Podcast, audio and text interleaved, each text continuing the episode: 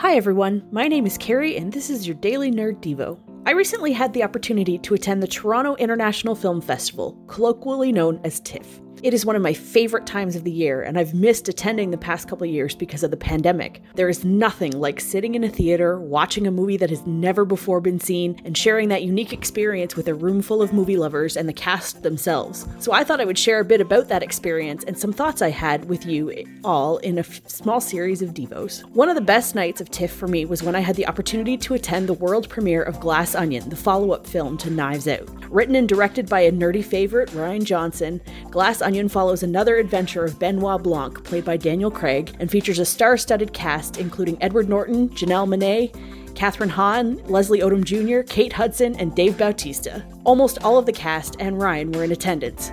The theater was buzzing with excitement as moviegoers could not wait to see what Rian had in store as a follow-up to Knives Out. After the film, there was a Q&A where everyone was on the edge of their seats to hear what the director and the cast had to say about the film, their performances and their experiences on set. People anxiously waved and shouted to get the attention of the mediator to get their questions posed to the stars, and they lapped up every word that came out of the mouths of these film icons. Don't get me wrong, I was loving every minute of it. The movie certainly met the high expectations I had, with some fun, fantastic twists and turns along the way. And to be in the presence of some of my favorite Hollywood stars while we're all watching their movie together for the first time is something I never forget. But it did make me wonder why do I not always react the same way with God? I grew up in the church, so listening and talking to God has been something that I have done since I was a child. It has always been a part of my life. But that should not be an excuse for letting my familiarity with God negate my awe of God.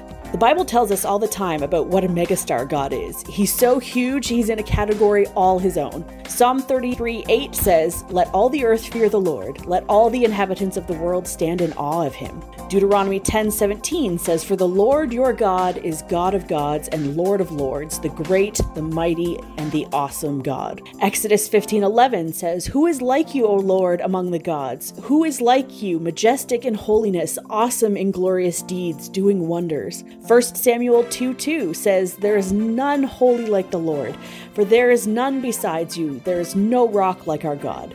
And I could definitely go on.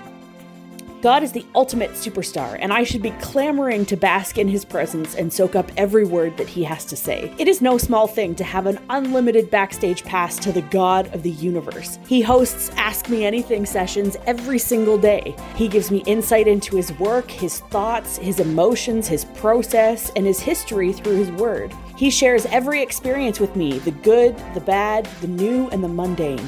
If I pay attention, he even speaks to me specifically in various ways, providing me with a director's commentary to my life and my circumstances. Don't let your familiarity with God overshadow his star power. Even though he's your father, he's also the God above all gods. Let's take some time today to stand in awe of him. That's all the time we have for today. If you want to hear more, please hit the subscribe button and join our Facebook group, The Nerd of God Squad. I'm Carrie for your daily Nerd Devo, and until next time, remember don't feed the gremlins after midnight.